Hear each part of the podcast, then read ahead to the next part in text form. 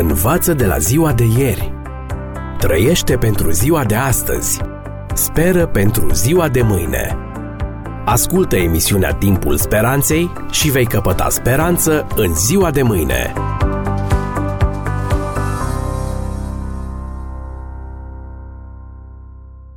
Dragi prieteni, vă invit în următoarele clipe să analizăm o nouă dilemă creștină. Este îngăduit unui creștin să primească daruri sau nu? Unii creștini dorind să aibă o conștiință curată se întreabă dacă nu cumva comit un păcat înaintea lui Dumnezeu atunci când sunt puși în postura de a oferi sau de a primi daruri. Temerea lor are la bază atât exemplul unor personaje biblice care au refuzat să primească daruri în anumite circumstanțe, de exemplu Avram, Daniel, Elisei, cât mai ales porunca explicită pe care Dumnezeu a dat-o poporului Israel prin Moise, pe muntele Sinai. Să nu primești daruri, căci darurile orbesc pe cei ce au ochii deschiși și sucesc hotărârile celor drepți. Exodul 23 cu 8 Așadar, primirea sau oferirea de daruri sunt interzise de Dumnezeu în cuvântul său? Dacă ele sunt permise, de ce atunci unii credincioși din vechime le-au refuzat? Și dacă ele sunt interzise, de ce atunci unii credincioși din vechime le-au primit? Și mai ales, la ce se referă interdicția explicită din Vechiul Testament de a nu primi daruri? Dragi prieteni, subiectul nu poate fi elucidat dacă ne oprim doar la un caz singular sau dacă încercăm să înțelegem o afirmație scoasă din contextul ei imediat și general. Ca în cazul oricărui alt subiect, adevărul poate fi înțeles doar din perspectiva întregului cuvânt al lui Dumnezeu, încercând să înțelegem contextul în care un credincios a primit sau a refuzat darurile oferite. La fel de important este să cunoaștem contextul în care oferirea sau primirea de daruri este interzisă de Dumnezeu în cuvântul său. Privind Biblia în ansamblul ei și urmărind subiectul, putem face câteva observații edificatoare. Prima. Dumnezeu primește daruri din partea credincioșilor și se bucură atunci când ele sunt oferite din dragoste și recunoștință. Este demn de reținut faptul că atât tabernacolul din pustiu, cât și templul de mai târziu, ambele închinate lui Dumnezeu, au fost construite exclusiv din darurile oferite de izraeliții cu tragere de inimă. Iată ce spune cartea Exod 35 cu 29. Citez. Toți copiii lui Israel, bărbați și femei, pe care îi trăgea inima să ajute la lucrul poruncit de Domnul prin Moise, au adus Domnului daruri de bună voie. Am încheiat citatul. Și Exod 36 cu 3. Ei au luat dinaintea lui Moise toate prinoasele pe care le aduseseră copiii lui Israel ca să facă lucrările rânduite pentru slujba Sfântului Locaș. Chiar și după ce se începuse lucrarea, tot se mai aduceau lui Moise în fiecare dimineață daruri de bunăvoie. Să mergem mai departe. Despre Abel, autorul epistolei către evrei Apostolul Pavel afirmă că Dumnezeu a primit darurile lui, Evrei 11 cu 4, ca o dovadă a neprihănirii primite prin credință. În epistolele sale, Marele Apostol Pavel îi încurajează pe credincioși să aducă darul lui Dumnezeu, folosite atât pentru înaintarea lucrării, cât și pentru ajutorarea celor în nevoie.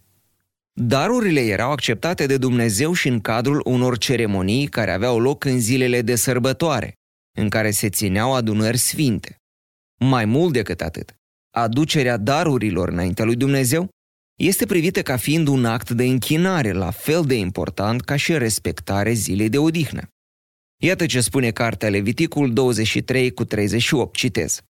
Afară de acestea, să păziți sabatele Domnului și să vă aduceți darurile voastre înaintea Domnului, să aduceți toate jertvele făcute pentru împlinirea unei juruințe și toate darurile voastre făcute de bunăvoie. Am încheiat citatul. În ziua consacrării tabernacolului din pustiu, Biblia ne spune că mai marii poporului și căpeteniile semințiilor au adus daruri bogate pe care le-au închinat lui Dumnezeu. Cartea Numeri, capitolul 7, textele 2, 10 și 84. În concluzie, Dumnezeu primește daruri din partea copiilor săi Însă acestea nu sunt luate în cer, ci se întorc înapoi, sub o formă sau alta, spre binecuvântarea celor care le-au oferit din toată inima. Dacă astfel stau lucrurile, cum ne explicăm afirmația lui Moise din Deuteronomul 10 cu 17? Iată ce scrie acolo. Căci Domnul Dumnezeul vostru este Dumnezeul Dumnezeilor, Domnul Domnilor, Dumnezeul cel mare, puternic și înfricoșat, care nu caută la fața oamenilor și nu primește daruri. În această afirmație, Moise arată clar că, deși Dumnezeu primește daruri din partea copiilor săi, atunci când ele sunt oferite de bunăvoie, există totuși o situație în care dăruirea poate deveni păcătoasă. Chiar și atunci când dăruirea îl are destinatar pe Dumnezeu însuși.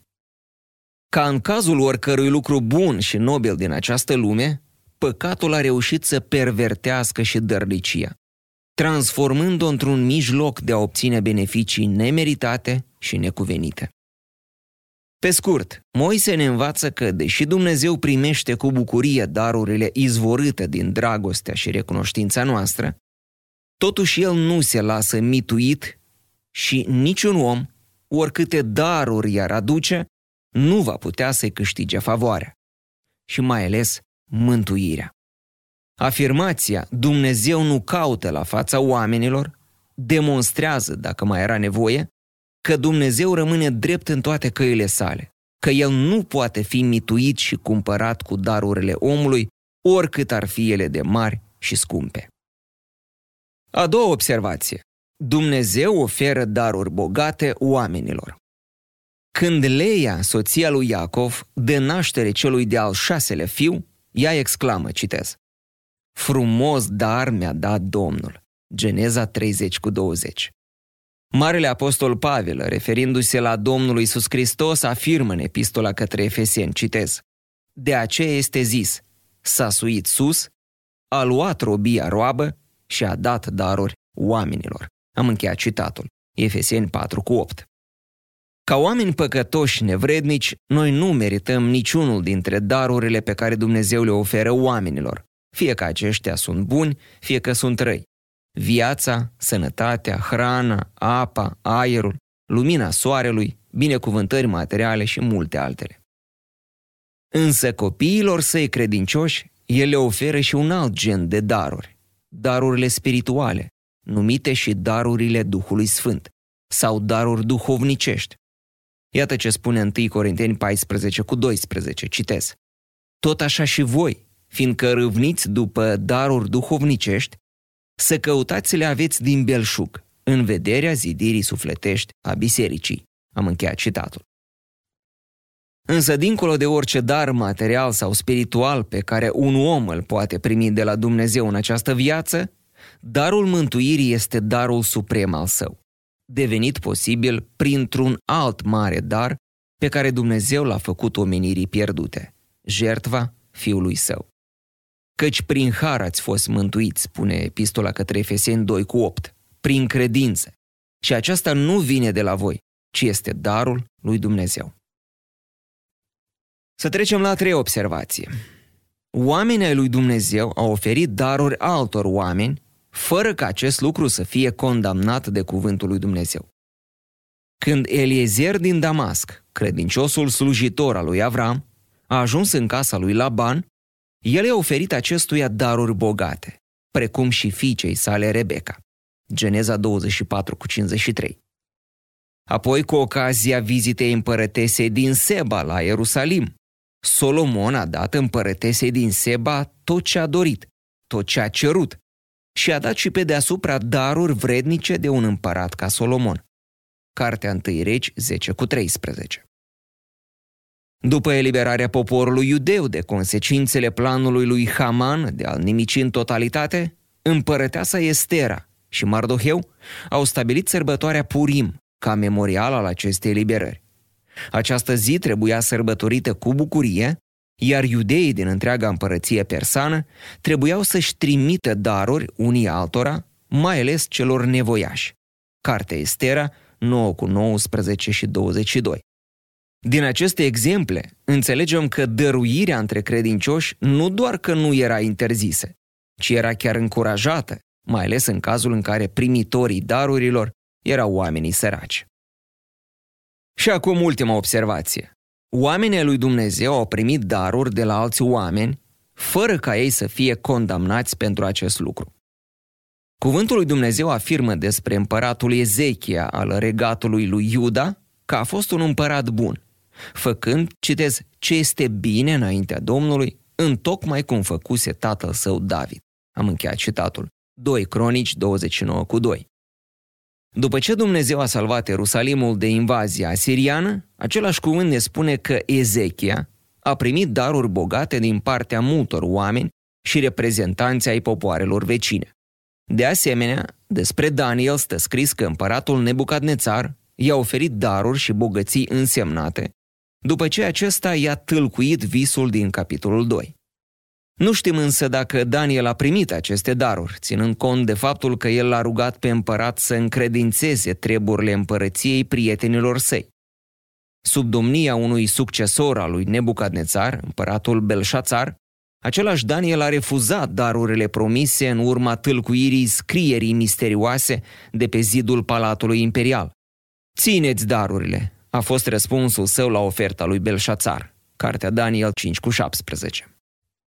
De asemenea, după vindecarea lui Naaman de boala leprei, profetul Elisei a refuzat să primească darurile pregătite pentru el.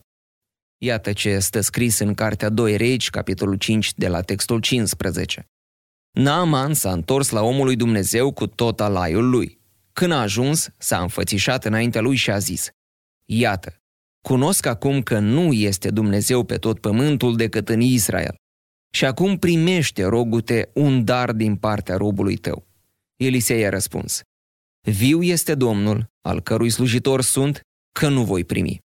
Naaman a stăruit de el să primească, dar el n-a vrut. Dragi prieteni, trăgând linie sub toate aceste observații, putem concluziona. 1. Dacă însuși Dumnezeu cel Sfânt și Drept oferă daruri oamenilor și se bucură când oamenii îi oferă lui daruri dintr-o inimă recunoscătoare, înseamnă că oferirea și primirea de daruri nu sunt păcate. Dumnezeu nu poate păcătui. 2. Dacă oamenii lui Dumnezeu au oferit și au primit daruri în diferite ocazii, înseamnă că oferirea de daruri nu numai că nu este un păcat, ci din potrivă, este o manifestare a dragostei și a recunoștinței unui om față de alt om sau a unui om față de Dumnezeul lui. 3. Dacă au existat situații în care oamenii ai lui Dumnezeu au refuzat să primească daruri, cazul lui Daniel, Elisei, Avram, de la unii oameni, aceasta a fost propria lor alegere în situația respectivă. Ei au considerat că în situația respectivă a fost mai bine și mai corect să refuze darurile din considerente pe care noi nu le cunoaștem în totalitate, ci doar le intuim. Și ultima, există însă și situații în care oferirea și primirea de daruri este un păcat condamnat de cuvântul lui Dumnezeu. Atunci când darurile sunt oferite unui om cu influență, cu scopul de a obține beneficii în detrimentul altor persoane, sau cu scopul de a influența judecata, ele devin mită, iar mita este aspru condamnată de Dumnezeu. De aici și porunca clară dată de Dumnezeu pe muntele Sinai. Citez. La judecată să nu te atingi de dreptul săracului. Ferește-te de o învinuire nedreaptă și să nu omori pe cel nevinovat și pe cel drept, căci nu voi ierta pe cel vinovat să nu primești daruri, adică mită, căci darurile orbesc pe cei ce au ochii deschiși și sucesc hotărârile celor drepți. Am încheiat citatul. Exod 23 cu 6. Omul care primește mită, de altfel și cel care oferă mită, este numit de inspirație biblică cel rău. Iată ce spune cartea Proverbe 17 cu 23, citez. Cel rău primește daruri pe ascuns, ca să sucească căile dreptății. Am încheiat citatul. Din acest verset reiese clar că nu darul în sine este păcătos, ci intenția, motivația care se află la baza dăruirii, ca să sucească căile dreptății. Prin profetul Mica, Dumnezeu îi condamnă pe oamenii înzestrați cu autoritate și influență, care se lasă mituiți făcând nedreptate. Iată ce scrie profetul în cartea sa la capitolul 3 cu 11. Căpeteniile cetății judecă pentru daruri, preoții lui învață pe popor pentru plată și prorocii lui prorocesc pe bani și mai îndrăznesc apoi să se bizuie pe Domnul și zic, oare nu este Domnul în mijlocul nostru? Nu ne poate atinge nicio nenorocire, am încheiat citatul. Și pentru ca să conștientizăm cât de grav este păcatul mitei, Duhul Sfânt l-a inspirat pe regele iudeu David să scrie frumosul psalm 15, pornind de la o întrebare pertinentă. Citez. Doamne, cine va locui în cortul tău? Cine va locui pe muntele tău cel sfânt? Versetul 1. Adică, cu alte cuvinte, cine va fi mântuit? Răspunsul ar trebui să ne dea de gândit, căci între calitățile celor care vor fi găsiți vrednici pentru împărăția lui Dumnezeu, se regăsește și aceea de a nu lua mită împotriva celui nevinovat. Textul 5 Așadar, dragi prieteni, să ne ferim de darurile care strâmbă dreptatea și judecata în această lume, însă să dăruim cu dragoste și recunoștință atât lui Dumnezeu, marele dătător de binecuvântări, cât și semenilor noștri. Căci este mai ferice să dai decât să primești. Învață de la ziua de ieri. Trăiește pentru ziua de astăzi. Speră pentru ziua de mâine. Ascultă emisiunea Timpul Speranței și vei căpăta speranță în ziua de mâine.